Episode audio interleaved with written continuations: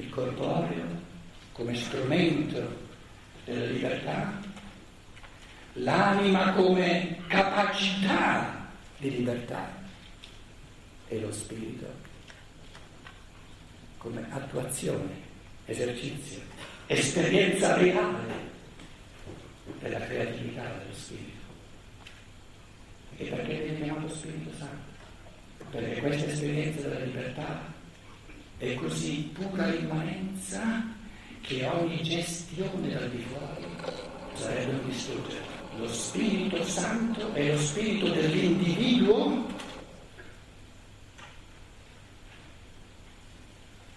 nei confronti del quale nessuno ha il diritto di gestirlo dal di fuori. Santo vuol dire intoccabile dal di fuori. Pura immanenza.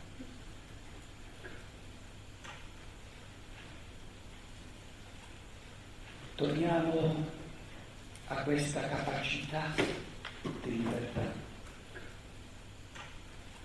Questa capacità di libertà l'uomo non se la può dare da solo, la trova in sé. Nessuno si può rendere capace di libertà, viene reso capace di libertà dalla conduzione divina. Ci può dare la capacità di libertà la natura? No, la natura ci dà i determinismi. Allora chi ci dà la capacità di libertà. L'amore divino. Soltanto l'amore divino ci può dare la capacità di libertà. Puro amore per l'uomo.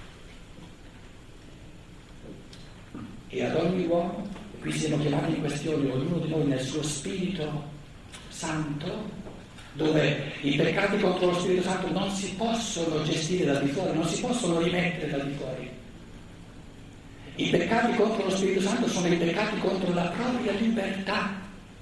E i peccati di, contro la propria libertà sono peccati di omissione che soltanto il singolo può recuperare. Tutte le frasi del Vangelo vanno, vanno rispolverate, vanno comprese in un modo tutto nuovo, a partire dall'umano.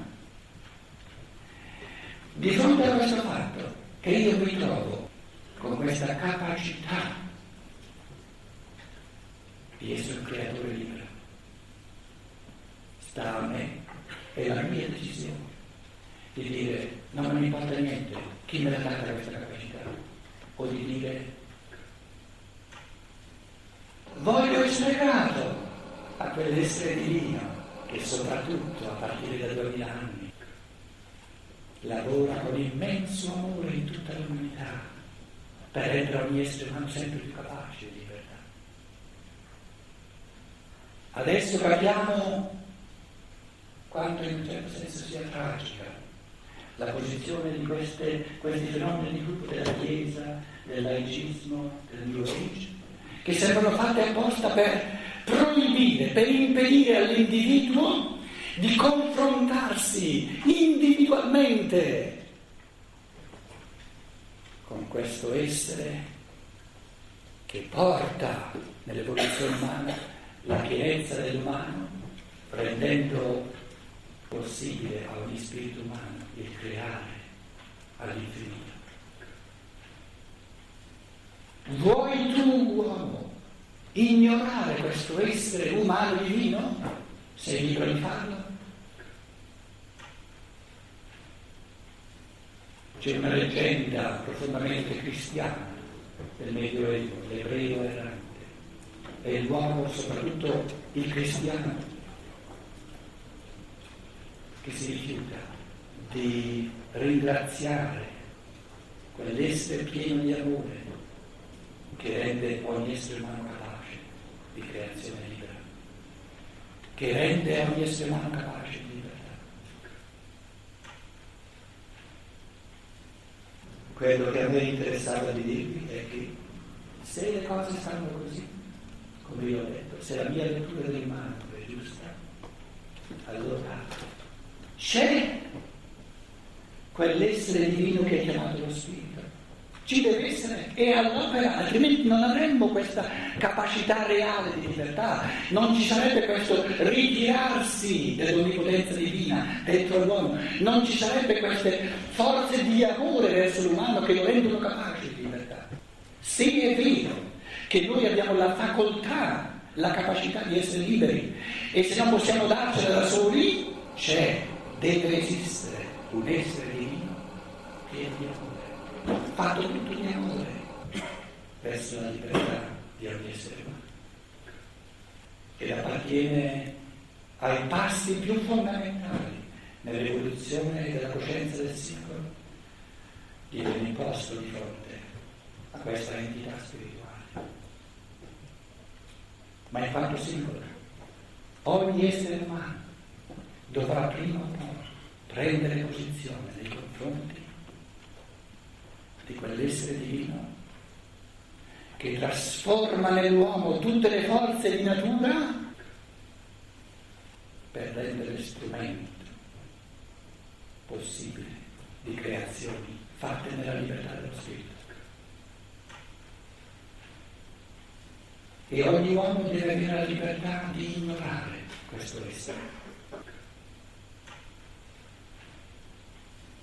Tragico Faccio soltanto un esempio del fatto che sorga una chiesa che dica l'accesso a questo essere ce l'ha uno solo.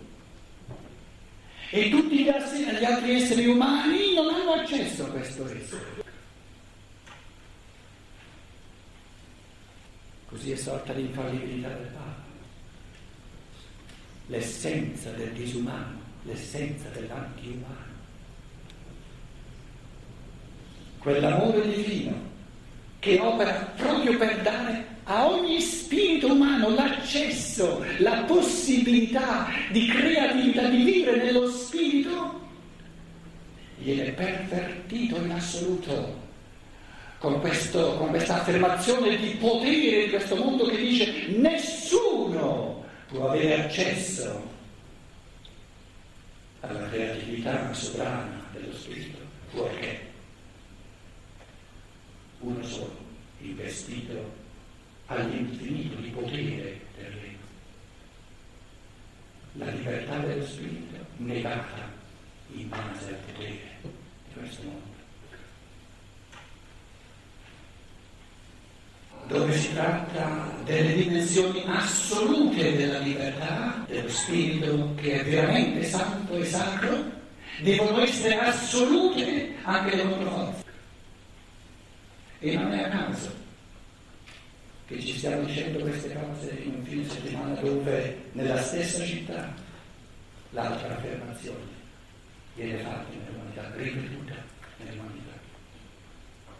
Però, cari amici, la presa di posizione di fronte a queste cose, che io sto dicendo in modo protettante, sta non a me, al posto vostro, spetta a ogni singolo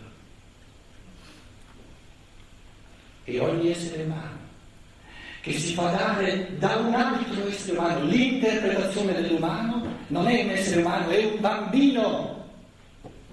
Ha il diritto di chiamarsi uomo soltanto quando comincia a usare la sua testa per interpretare l'umano. Soltanto allora ha il diritto di chiamarsi uomo. Ma allora siamo tutti infallibili in fatto di umanità, perché siamo tutti uomini.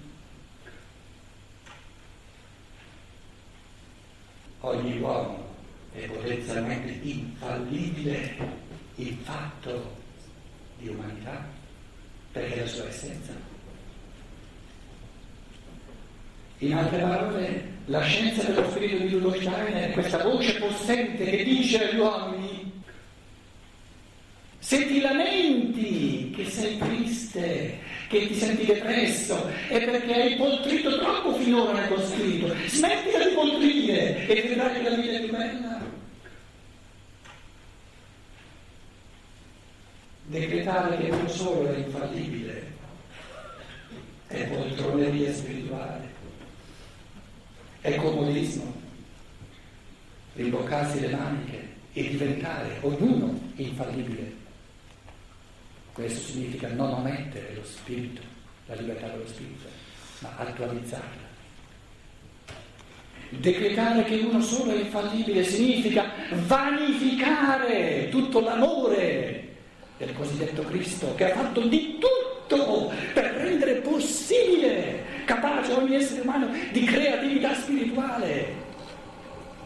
L'affermazione che dice nessuno è infallibile, nessuno ha accesso diretto allo spirituale, è un annientare, un distruggere tutto l'operare dell'amore del Cristo che da duemila anni fa tutto ciò che c'è da fare per rendere ogni essere umano, ogni essere umano capace di fare l'esperienza diretta, sostanziale, reale della creatività dello Spirito. La libertà dello Spirito umano è l'essenza del cristianesimo per un solo motivo, perché è l'essenza dell'umano. E se non fosse l'essenza dell'umano, cari amici, non mi interesserebbe nel modo più assoluto. Perché da quando io ho usato il lume del mio spirito per farmi un'idea sui fenomeni del mondo, mi è interessato da sempre l'umano. Perciò dicevo, non abbiamo bisogno della terminologia Cristo, cristianesimo, sarebbe meglio se riuscissimo a lasciarla da parte e ritornassimo all'uomo che aveva perso di vista. Prendiamo il darwinismo. Il darwinismo è, è la stessa cosa dell'infallibilità del Papa. Il, il darwinismo è il dogma che dice te uomo sei soltanto un animale superiore, non c'è una differenza sostanziale tra animale e uomo. In altre parole, il darwinismo è un altro modo di proibire agli esseri umani di, di vivere nella libertà. Perché se, siamo, se, siamo, se, se l'essere umano è, è, un animale, animale significa gestito in tutto e per tutto dalle forze di natura. Se l'uomo fosse veramente a livello dell'animale che viene gestito in tutto e per tutto dalle forze di natura, dovrebbe risultare che l'essere umano che si abbandona agli istinti di natura dovrebbe essere armonico nella creazione, come sono armonici gli animali. Invece, se siamo onesti, dobbiamo dirci che nella misura in cui l'essere umano si riduce a ciò che è natura in lui, perché si rifiuta di costruire la libertà, di costruire l'amore, che è soltanto libero, succedono abissi di disumanità, distruggiamo anche tutta la natura, tutto l'ambiente ecologico e ci distruggiamo vicenda. L'uomo resta umano soltanto nella libertà. Quando si degrada a livello dell'animale, quando si abbandona unicamente alle forze di natura, diventa disumano. Nessun essere umano può essere uomo senza libertà. Si può essere umani soltanto nella libertà. E quando applichiamo la libertà, rinunciamo all'umano e diventiamo disumani. E cos'è l'amore se non libertà? Libertà e amore è la stessa cosa. Gli animali non sanno cos'è l'amore perché non sono liberi. E gli esseri umani possono amare soltanto tanto quanto sono liberi. Perché l'amore non intriso di libertà non è amore, è natura, è istinto di natura. Questo non vuol dire che non sia eh, l'elemento, l'elemento di, diciamo, di tre, i tre gradini di natura sono dentro all'uomo, però specifico dell'umano è la libertà, tutto il resto è il sostrato della libertà, è lo strumento necessario per la libertà. Certo che c'è l'elemento minerale nell'uomo, le forze minerali, le forze vegetali sono presenti nell'uomo, le forze animali sono presenti nell'uomo, però tutte e tre hanno il senso di farsi uno strumento, una lira eh, di Apollo a tre corde per le melodie della libertà. E soltanto dove c'è libertà noi possiamo parlare di vero amore umano, è istinto, è istinto che amore. Cosa è avvenuto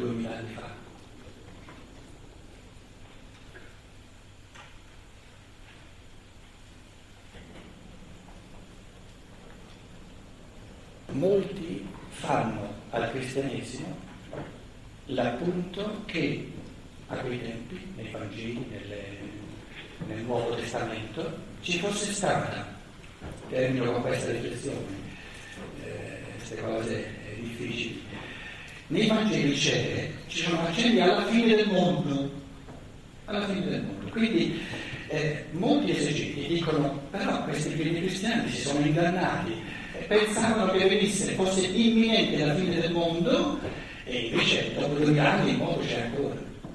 E pare che insomma durerà ancora. Duemila anni fa è successa davvero la fine del mondo. E la fine del mondo succede ogni volta che l'essere umano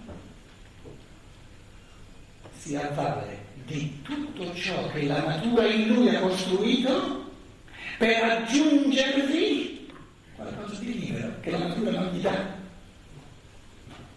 Il concetto umano di fine del mondo è che l'uomo diventa uomo soltanto quando il mondo della natura, il mondo dei determinismi, il mondo delle necessità, il mondo della non libertà termina di determinare l'uomo e l'uomo prende tutte le forze di natura nelle sue mani per fare uno strumento di creazioni libere.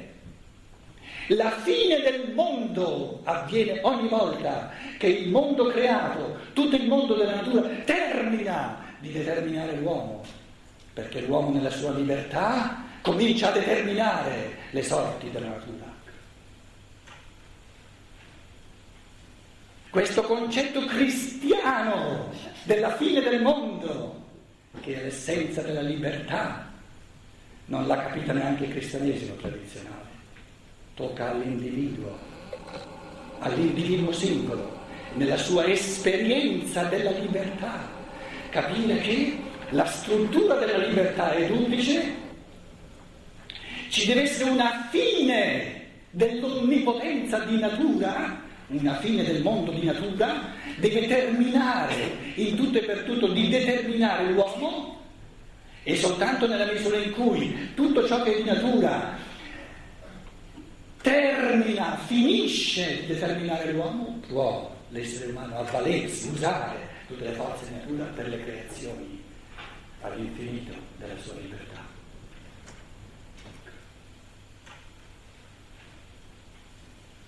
Un essere nel quale si è espressa la pienezza dell'umano e la chiamata di ogni uomo a essere sempre più divino, sempre più creatore. E perciò questo essere viene chiamato uomo Dio, questo essere Cristo. L'irrompere nella storia di questa dimensione divina di ogni essere umano è la chiamata perenne dell'uomo a mettere termine ai determinismi di natura per far sorgere un mondo nuovo, fatto tutto di libertà. Se questo non fosse, non saremmo capaci di libertà, non potremmo neanche capire, non potremmo neanche dire le parole che io sto per quanto balbettando dicendo. L'uomo è la fine del mondo. L'uomo, in quanto spirito creatore, fa terminare il mondo della natura di essere determinante nel suo essere. Ne determina lui le sorti nella sua libertà, prendendo in mano nella gratitudine dell'amore quei regni della natura che si sono fatti da fondamento per l'esperienza della creatività umana e ricambia con l'infinito amore l'amore di tutte le creature verso la libertà dell'uomo, verso tutti strumenti per la libertà dell'uomo e le sorti future dell'uomo saranno nel far assurgere all'umano, nel dar parola, nel dar vita e nel dar pensiero a tutte le creature che hanno rinunciato alla vita nelle pietre, hanno rinunciato al sentimento nelle piante e hanno rinunciato alla parola negli animali per concedere all'essere umano la vita, il sentimento, la parola, il pensiero, la creatività libera. La natura è il sacrificio cosmico che ha creato i fondamenti della libertà umana. E l'esercizio della libertà umana è nell'umanizzare tutta la natura, questo ricambio di amore per renderla umana. E, e rendendo tutta la natura umana, l'essere umano diventa sempre più divino, sempre più creatore. Mai ho capito, ho pensato di capire in un modo così semplice, profondo, vasto, universale, il fenomeno cosiddetto cristiano, come grazie alla scienza dello spirito questo ve lo dice una persona che proprio qui a Roma ha passato semestri e semestri di teologia. Duemila anni fa è stata resa possibile la pienezza dell'umano. Sta a ognuno comprendere questo mistero ed esserne grato.